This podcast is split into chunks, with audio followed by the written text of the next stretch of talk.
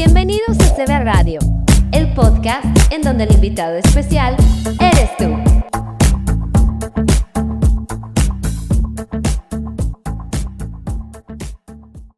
Hola, hola, hoy en Moviendo Vidas hablaremos de qué son las constelaciones familiares y cómo pueden ayudar. Hola, soy. Daniela Egui, psicóloga con especialidad en tanatología y maestría en educación. Te invito a seguir moviendo vidas a través de CB Radio México. Aquí aprenderás a saber y a reconocer que amarte a ti mismo es lo único que tienes que hacer sobre todas las cosas. Fluye y que nada te incluya.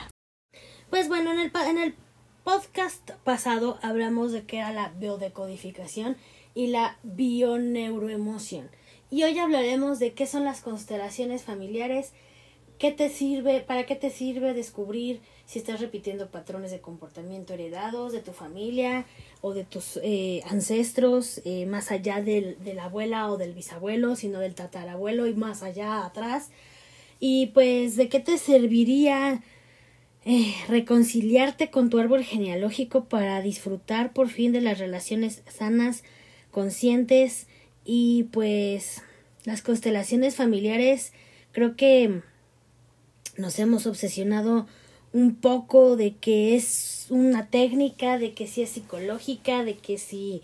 sirve para ayudarte a resolver conflictos personales o también familiares, o que si no sirve, o que si nada más es este una tomada de pelo, o que mm, no sé. Para aclarar todas estas dudas, hemos eh, digamos que investigado eh, cómo nos explica la psicóloga Darina Nikolaeva, que es una terapeuta transpersonal y sistémica especializada en este tipo de temas sistémicos y constelaciones familiares, así como que nos diga que es un método, digamos, terapéutico especialmente indicado para ampliar la comprensión de las relaciones que nos da el seno de una familia complicada, conflictiva o sana. Hay ciertas dinámicas transgeneracionales que se repiten en una familia a lo largo del tiempo y creo que la constelación familiar es una herramienta que es ampliamente extendida y que Bert Hellinger desde la década de los mil, desde 1970 nos hace comprender que em, hay cambios que contribuyen a las relaciones sanas y tener una conciencia de lo que la familia nos puede em, intoxicar o sanar a través de una constelación familiar. Creo que otro de los beneficios de esta herramienta terapéutica es que contribuye a detener la repetición inconsciente de determinados patrones emocionales y de conducta que creo que generan limitaciones y sufrimientos, digamos que son las creencias limitantes que la misma familia nos impone y que tienen en ocasiones origen en el pasado. Eh, de ahí viene el árbol genealógico también se poda. Hay ocasiones en que pues la familia es tóxica y hay que aprender a reconocer el comportamiento y creo que esta técnica psico eh, de psicoterapia o de terapia o como lo quieran ver nos hace comprender que tenemos que imaginar que hubo abuelos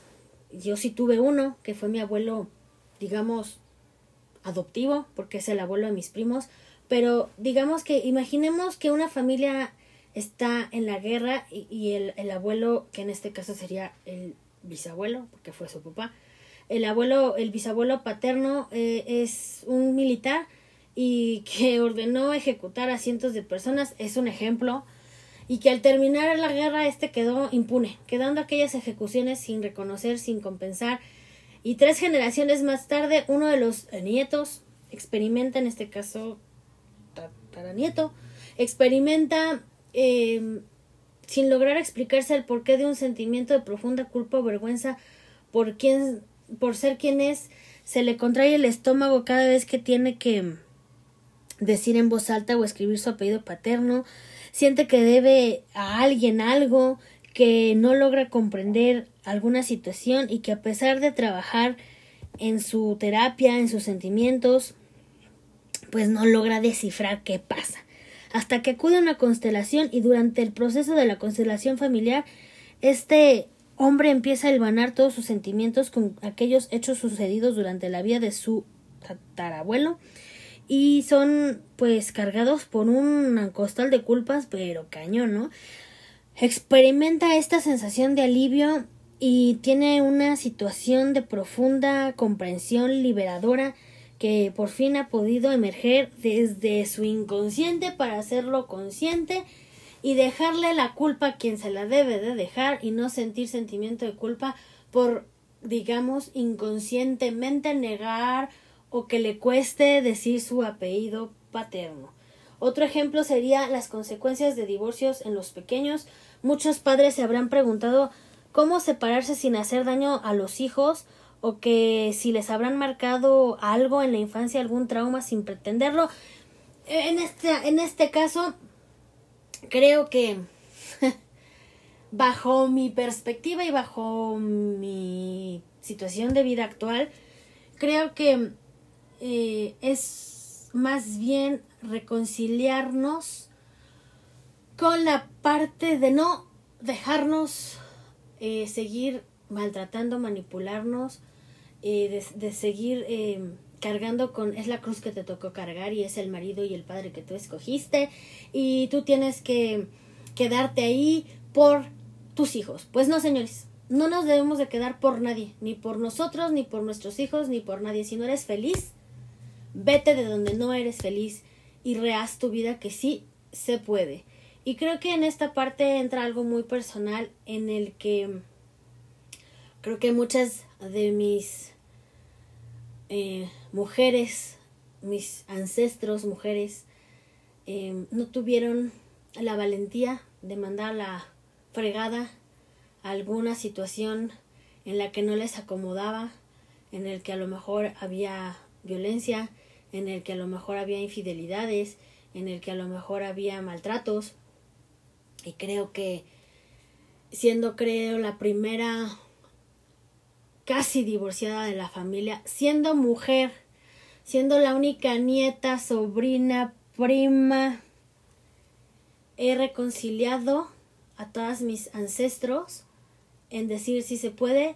si se puede ser valiente, si se puede empezar de cero. Y creo que mm, ellas inconscientemente me dieron la valentía para que las que no pudieron por alguna razón, por el miedo al que dirán en la época, o porque no tuvieron la suficiente eh, inteligencia emocional o el suficiente apoyo familiar para salirse de un círculo o de una relación tóxica. Hoy puedo decir que cerramos ese ciclo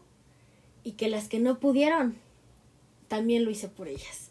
Entonces, eso es parte de lo que se trabaja en las constelaciones familiares y como recalca Nicolaeva desde la perspectiva terapéutica, se puede decir que las constelaciones son un método centrado en soluciones, lo cual significa que el foco está más centrado en encontrar una vía de solución para el manejo del presente y de la fuente del conflicto y del dolor para desenmarañar todas las causas que originaron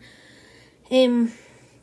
pues la supuesta felicidad tóxica, la supuesta relación positiva y pues esto hace que abraces tus problemas para evolucionar, caer conscientemente a la verdad y sanar desde más allá de ti, sino sanar lo que vengo diciendo desde el principio, sanar tu árbol genealógico.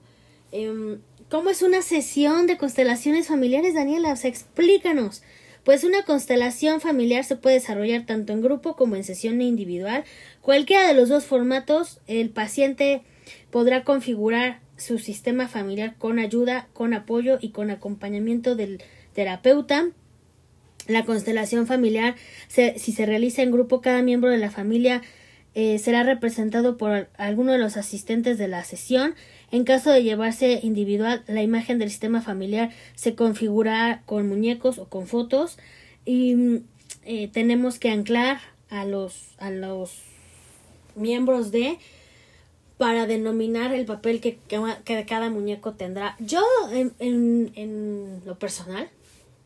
recomiendo que sea en grupo, porque creo que es más fácil hablarle a una persona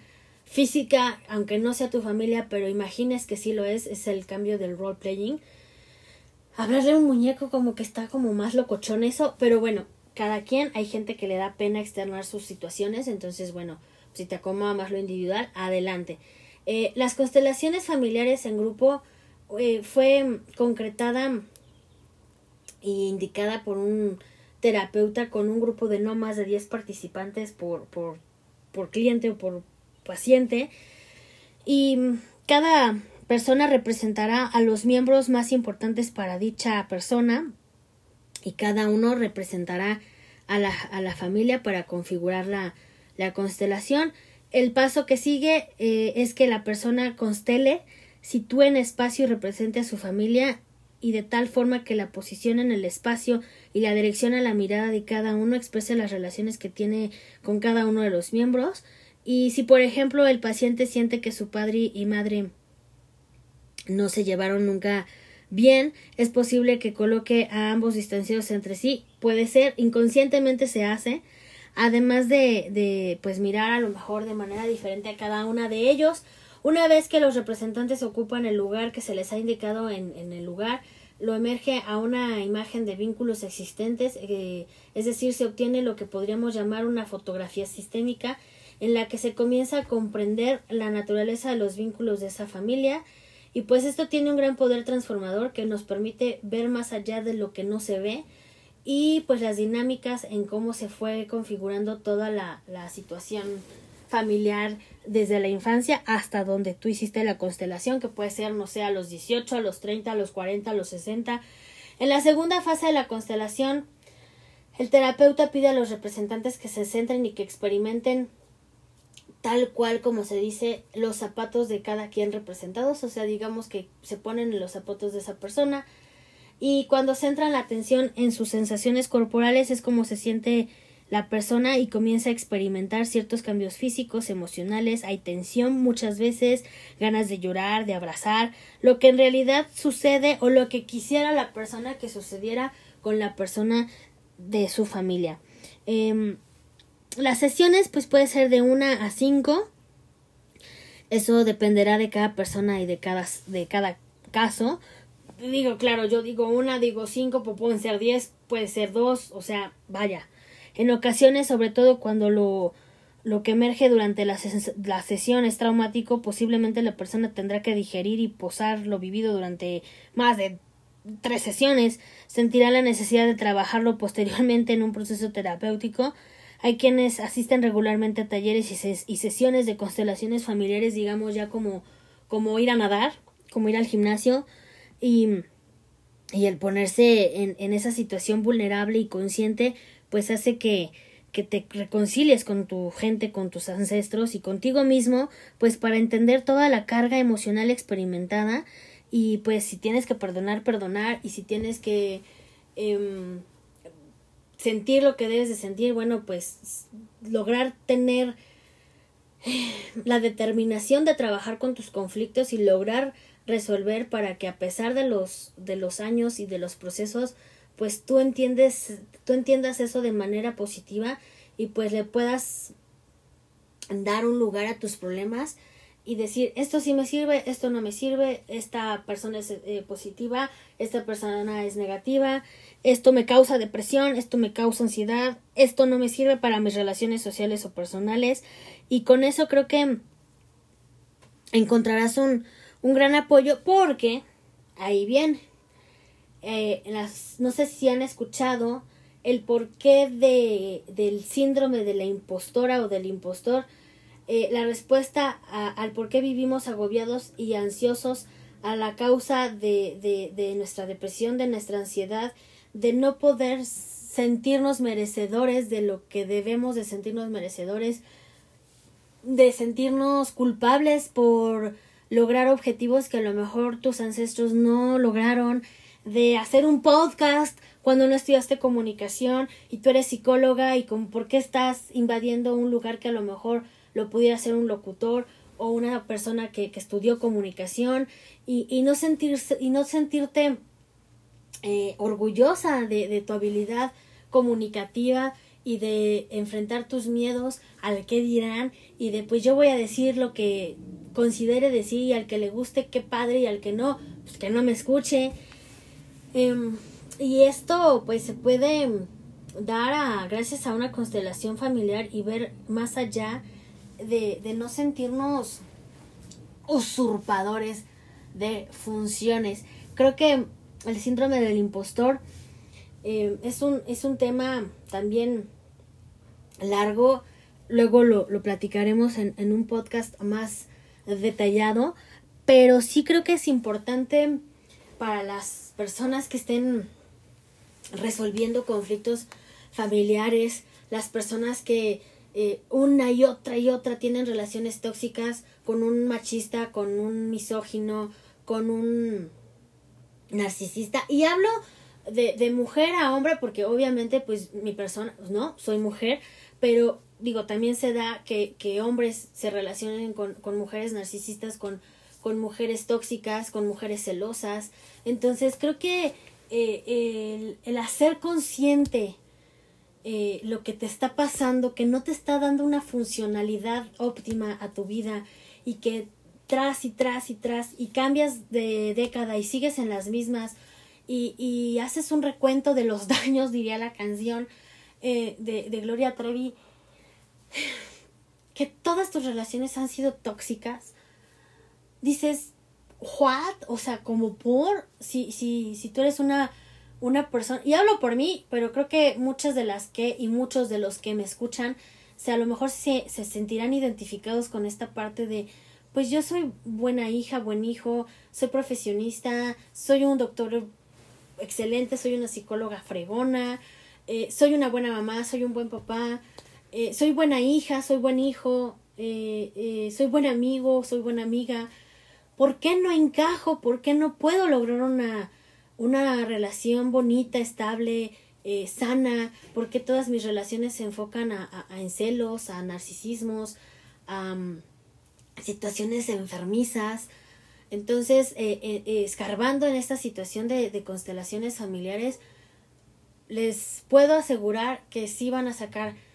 muchos trapitos al sol, digámoslo vulgarmente hablando, y, y, y se, podrán, se podrá entender el porqué de muchas cosas eh, y creo que una parte de, del poder hacer una constelación familiar se necesita de mucha valentía, porque a lo mejor te vas a dar cuenta que tu tatarabuelo era eh, machista, misógeno, y que tu, tu tatarabuela siempre se dejó, y que al tú, lo decían en el principio, al tú otorgarle eh, esa sanación en, en cortar por lo sano en una relación tóxica y divorciarte, pues estás sanando una parte de tu familia que nadie se había percatado que nadie lo había hecho consciente y, y, y que probablemente haciendo esto pues ya cierras un ciclo un ciclo tóxico y puedas digamos que resurgir como